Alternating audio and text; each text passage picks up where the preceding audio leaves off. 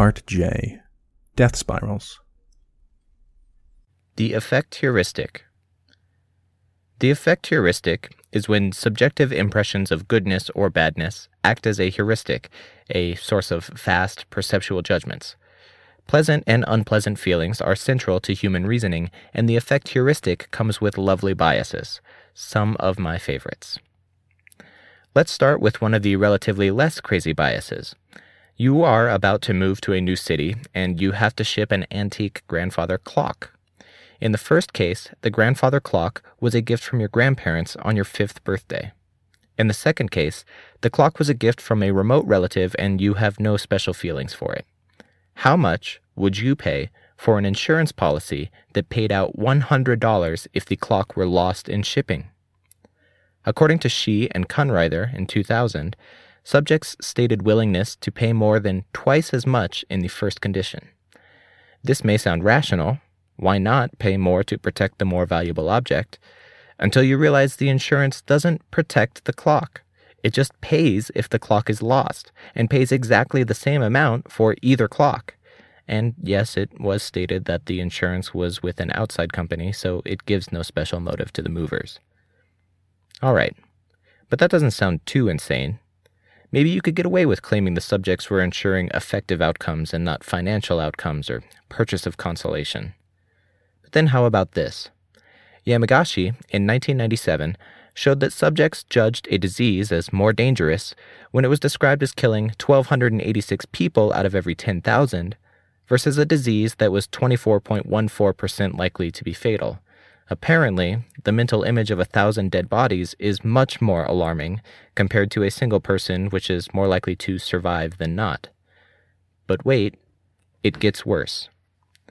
Suppose an airport must decide whether to spend money to purchase some new equipment, while critics argue that the money should be spent on other aspects of airport safety.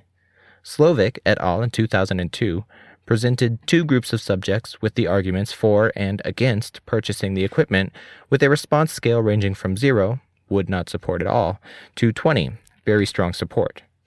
One group saw the measure described as saving 150 lives. The other group saw the measure described as saving 98% of 150 lives. The hypothesis motivating the experiment was that saving 150 lives sounds vaguely good. Is that a lot or a little? While saving 98% of something is clearly very good because 98% is so close to the upper bound of the percentage scale. Lo and behold, saving 150 lives had a mean support of 10.4, while saving 98% of 150 lives had a mean support of 13.6. Or consider the report of Denes-Raj and Epstein in 1994 Subjects offered an opportunity to win $1 each time they randomly drew a red jelly bean from a bowl, often preferred to draw from a bowl with more red beans and a smaller proportion of red beans, e.g., 7 in 100 was preferred to 1 in 10. According to Denes-Raj and Epstein, these subjects reported afterward that even though they knew the probabilities were against them, they felt they had a better chance when there were more red beans. This may sound crazy to you, oh statistically sophisticated reader, but if you think more carefully on it, you'll realize that it makes perfect sense. A 7% probability versus 10% probability may be bad news, but it's more than made up for by the increased number of red beans. It's a worse probability, yes, but you're still more likely to win, you see. You should meditate upon this thought until you attain enlightenment as to how the rest of the planet thinks about probability. Finucane et al. in 2000 tested the theory that people would conflate their judgments about particular good or bad aspects of something into an overall good or bad feeling about that thing. For example, information about a possible risk or possible benefit of nuclear power plants. Logically, information about risk doesn't have to bear any relation to information about benefits.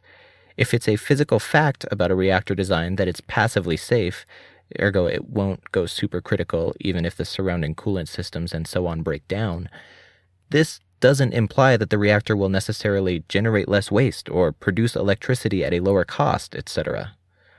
All these things would be good, but they are not the same good thing. Nonetheless, Finucane et al found that for nuclear reactors, natural gas, and food preservatives, presenting information about high benefits made people perceive lower risks.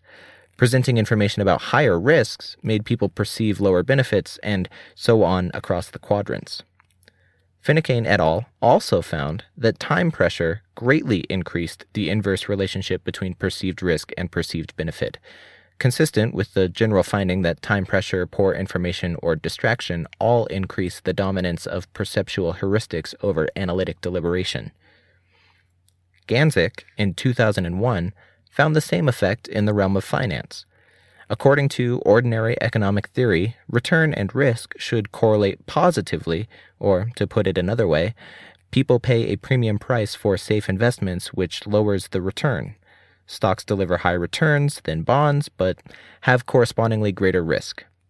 When judging familiar stocks, analysts' judgments of risks and returns were positively correlated as conventionally predicted. But when judging unfamiliar stocks, analysts tended to judge the stocks as if they were generally good or generally bad, low risk and high returns, or high risk and low returns. For further reading, I recommend the fine summary chapter in Slovic et al. from 2002 Rational Actors or Rational Fools Implications of the Affect Heuristic for Behavioral Economics.